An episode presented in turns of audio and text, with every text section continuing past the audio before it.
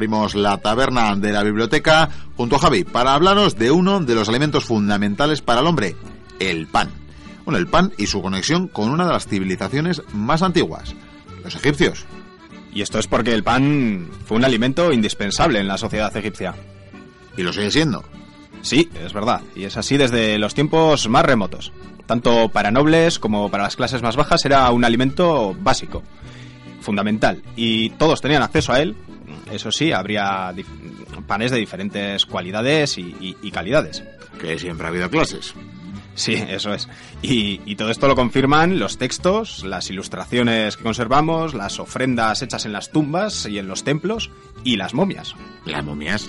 Sí, porque gracias a sus estómagos sabemos cuáles eran los cereales más habituales en aquella época, la espelta, el centeno, la cebada, el, trigo y, el mijo, y que los consumían de muy diversas formas, eh, y una de ellas era el pan. ¿Pero el pan en sí es, es una creación, un invento egipcio?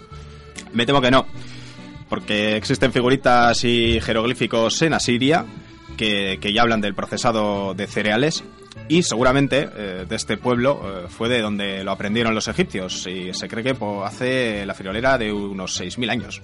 Bueno, inventores o no, si ha habido un pueblo especialista en el cultivo de cereal, ese sí que ha sido el egipcio, ¿no?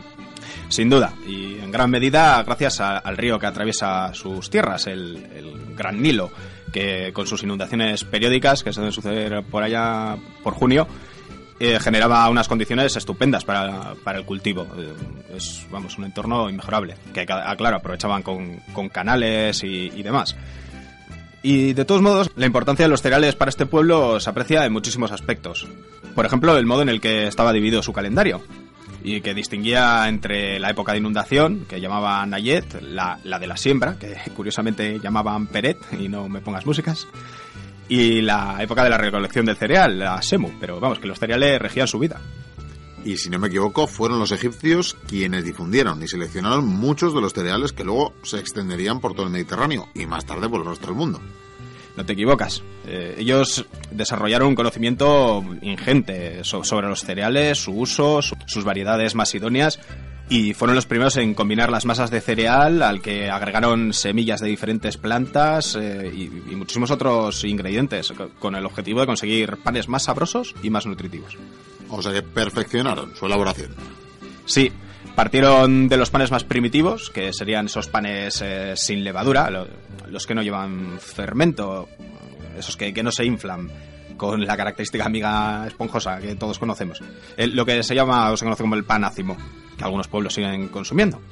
Pero también es verdad que no tardarían mucho en descubrir eh, el fermento y sus efectos eh, sobre las masas de cereales, porque al fin y al cabo ya manejaban este tipo de, fermentos y los procesos de fermentación para la elaboración de la cerveza, en la que también eran unos expertos. De hecho, en el famoso código de Hammurabi se menciona explícitamente el pan y la cerveza como alimentos fermentados a partir de la cebada y se han localizado vasijas de, de, época predinástica que tienen restos de levaduras de panificación. Y, además no solo investigaron o bueno, trabajaron su elaboración de, tan completas, eh, sino que perfeccionaron los instrumentos que necesitaban para ello. ¿Como por ejemplo? Pues por ejemplo los hornos.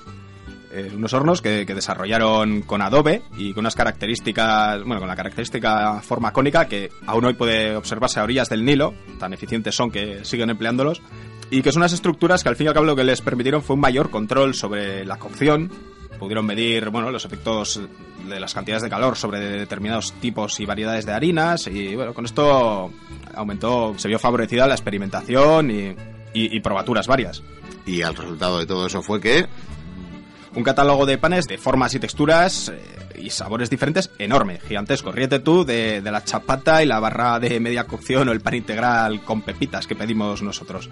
Eh, hay catalogaciones de pan de, de hasta 20 tipos diferentes que luego se extenderían hasta 40 y conservamos ilustraciones de, pan de mogollón de formas diferentes. Eh, eh, se ven en, mezclados con jeroglíficos, eh, panes ovales, cónicos, redondos, con forma de pirámide. ¿Cómo no? Y, y tened en cuenta que existían hasta 15 palabras para distinguir las variedades de panes y elementos de cereales, siempre en función de, de los diferentes tipos de harina, del grado de cocción, de los productos que se le había añadido. Porque esa es otra, la gran cantidad de cosas, además de las semillas que hemos comentado antes, que podían llegar a añadir a los panes. Eh, desde miel, huevos, leche, eh, aceite, fruta, mermeladas. Esto nos lleva un poco al mundo de la pastelería y en el que evidentemente también fueron duchos los egipcios. Y aún hoy demuestran además esa gran tradición. Vamos, que semejantes esfuerzos convierten eh, al pan en un asunto de Estado casi. Imagínate su relevancia que, que en la antigüedad hay quienes se refieren a los egipcios como los comedores de pan. Eh, supongo que con cierto retintín, pero al fin y al cabo este alimento era la, la, base y a veces el único alimento, el único, la única cosa a llevarse a la boca de las clases más bajas. Y en muchos casos es el sueldo de los trabajadores. Como lo fue la sal, el salario de, el salario de los romanos. Algo muy parecido, porque era el pan y la cerveza la moneda de pago de la época. Sabemos que determinado trabajo se valoraba en tantos panes y en tantos cántaros de cerveza.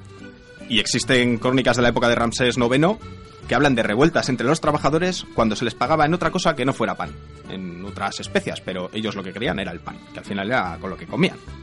Por tanto, no debería extrañarnos que, que nuestro amigo Zajijawas, que, que ya no sé por dónde anda, hallase en su día, cerca de la Esfinge de Giza, los restos de una panadería gigantesca que se estima que habría sido capaz de abastecer de pan a unos 20.000 trabajadores.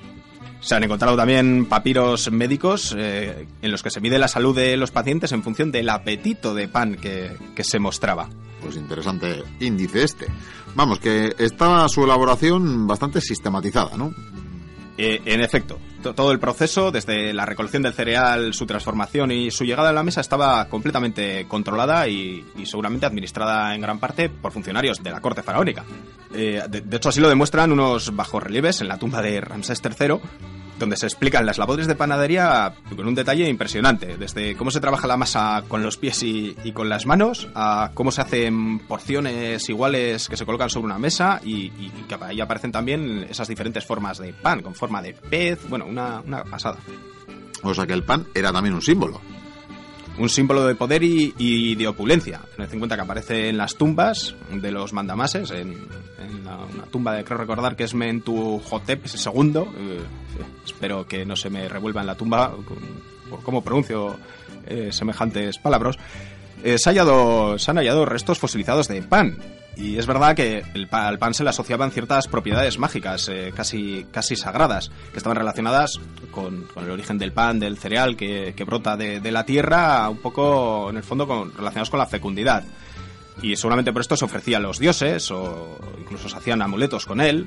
Hasta en ciertas tumbas infantiles en, en Deir al-Medina se han encontrado panecillos con forma de muñeca, que no se sabe si serían juguetes o, bueno, una especie de símbolo de ese niño fallecido.